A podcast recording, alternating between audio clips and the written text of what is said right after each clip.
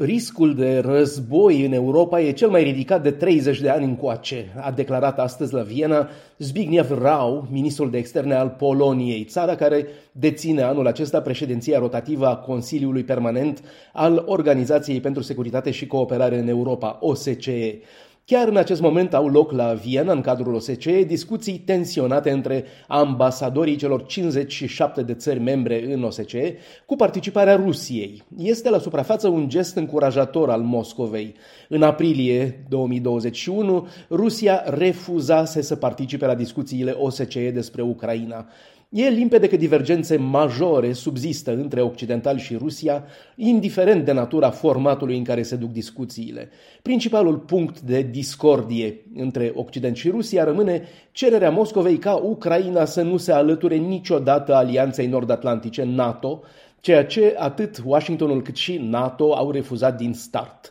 NATO a făcut o promisiune formală Ucrainei și Georgiei la summitul de la București din 2008, că cele două republici foste sovietice se vor alătura într-o zi alianței. Secretarul general NATO, Jens Stoltenberg, a repetat de altfel ieri la Bruxelles că Rusia nu se poate opune dorinței Ucrainei de a deveni un membru al NATO.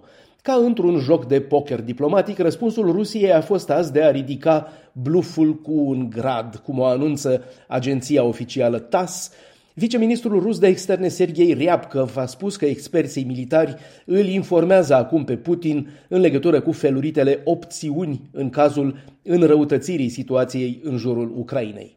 Tot potrivit TAS și ambasadorul Rusiei la OSCE la Viena, Alexandru Lukashevici, a cerut Occidentului să nu mai vadă în Rusia un adversar și a avertizat că o asemenea atitudine este primejdioasă. În ultimii ani, mii de observatori OSCE neînarmați au monitorizat armistițiul dintre forțele guvernului ucrainean și separatiștii proruși din Donbass. Luni, astfel, observatorii OSCE desfășurați în Ucraina au raportat numai puțin de 138 de încălcări ale focului în zona liniei frontului cu separatiștii. Polonezul Zbigniew Rau a propus astăzi extinderea mandatului misiunii observatorilor OSCE din Ucraina și după data de 31 martie anul acesta, când teoretic mandatul lor va expira. O organizație cum este OSCE nu are însă nicio putere de constrângere, așa încât rezultatele monitorizărilor pot fi deseori ignorate.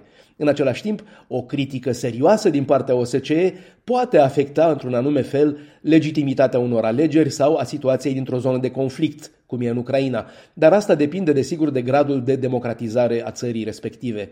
Cum o spune într-un interviu publicat astăzi în cotidianul francez Le Monde, directorul general al Organizației pentru Apărarea Drepturilor Omului Human Rights Watch, Kenneth Roth, spune, în realitate, Putin se teme mai tare de democrația ucraineană decât de NATO.